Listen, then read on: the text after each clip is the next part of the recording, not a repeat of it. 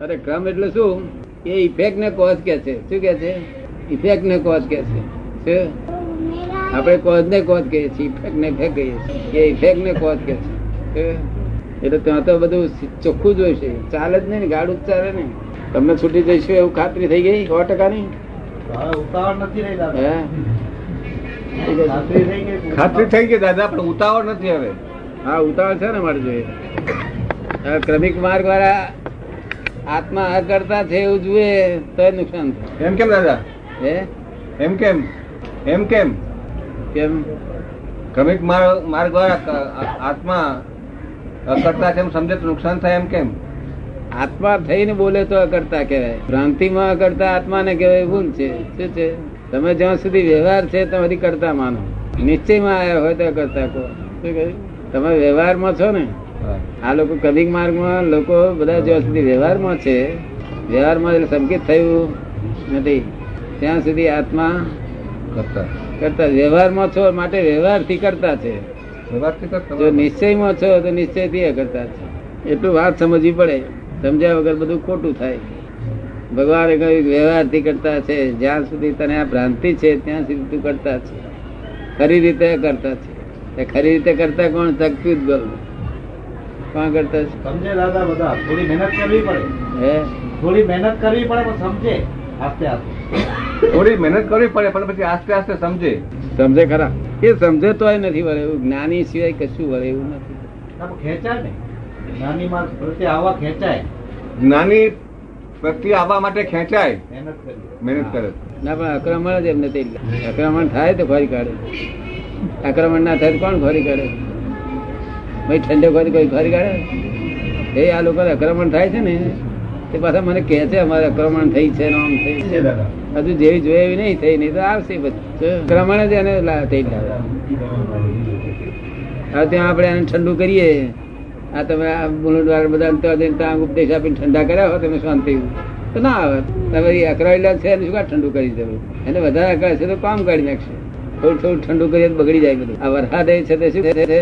ખૂબ તાપ કરી ખૂબ ગરમી કરીને પછી ચાપટે છે. અને થોડે થોડે પડે ને તો બગડી જાય? આજે આ જ વાત ચાલતી આજ વાત મને કીધા રમણી શું છે? રમણીભાઈ ટેક્સીમાં. આ જ વાત એ લોકો કરતા હતા. દાદા આપણે વાત કરે છે તે પ્રમાણે. ટેક્સીમાં આવતા હતા વાપીથી, ત્યારે વાત કરતા હતા. શું વાત કરતા આવી જ વાત આ જાતની જ વાત વાપીથી એ લોકો ટેક્સીમાં આપી ગયા હતા? આખી જિંદગી બસ જે કર્યું હોય ને તેનું સર્વૈયું આવે. એ સર્વૈયું પોણો કલાક સુધી વાંચ વાંચ કરે. શું કરે? ઘણો કલાક વાત કરે. હા પછી દેહ બંધ થઈ જાય તો બે પગમાંથી થઈ જાય ચાર. હવે રોટલી ખાતા ખાતા તો રાડો ખાવાનો. તો આ કળિયુગનું માધ્યમ છે એવું. આ મનુષ્ય ફરી મનુષ્યપણું ફરી મળવું મુશ્કેલ. એવું આ કળિયુગ નો કાળ નાવી સ્વામીએ શું કહ્યું હતું એ જીવો બુજો એ જીવો, બુજો બુજો, મનુષ્યપણું મળવું મહા દુર્લભ છે, એમ જાણો. ચારે ગતિ વિશે ભય છે, એમ જાણો. નિર્ભય પદ જ નહીં ને આ બધું. ભય ભય ભય ભય આખો દાડો આખો દાડો આમ થઈ જશે કે તેમ થઈ જશે આમ થઈ જશે કે તેમ થઈ એટલે મારા તારા બાપો ગજવી થવાનું ખોટા ભય સતાવડાવે શું કરે? ભાઈ કોનું નામ કહેવાય? કે જે ભાઈ આપણને લાગતો હોય એ આપણને વાગે. તારે આપણે જાણું કે સાચો ભાઈ વાગે નહીં દોડ ધમ દોડ ધમ આક્રમણ કરી નાખે. શું કરે? આક્રમણ કરી કાલ્પનિક. કલ્પનાનું. કાલ્પનિક એ આપણે જ્ઞાન આપીએ ને એટલે બધા ભાગી જાય બધા. ખોટા ભાઈ સતાવતા નથી કે ભાઈ તમને ખોટા ભાઈ સતાવે છે હજુ સતાવે છે. હે? હજુ થોડા હજુ હજુ થોડા સતાવે છે. થોડા. પેલા જેવા નહીં હજુ સતાવે છે ખરા ખરા. જરા સત્સંગમાં જરા આપણે તબિયત છે સત્સંગમાં જરા વિશેષ એવા છે ને? આપણે ભોગવી જ પડશે. શું કહ્યું? ભોગવી જ પડશે. ભોગવે. છૂટકો. માટે દાદાનું નામ લો ગઈ બસ તમે સારું જાવ છો. ઈ એમને મેં હું જઉં ત્યારે એ જ વાત કરું તમારે જાવ છો તેથી જ એમને શાંતિ.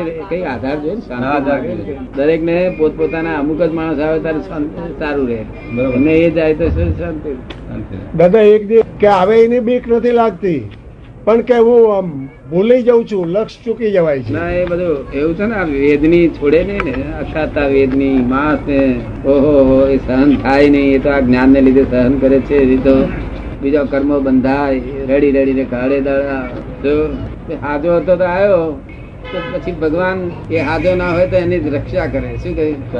ખબર ને? એટલે આ બધું પોતાની જ ભૂલ્યો નડે છે બધી. પોતાની ભૂલ નડે છે. દાદા બરાબર છે. એ વખતે હું એમને ઘણી વખત કહેતો. એવું કહેવાય નહીં આપણાથી.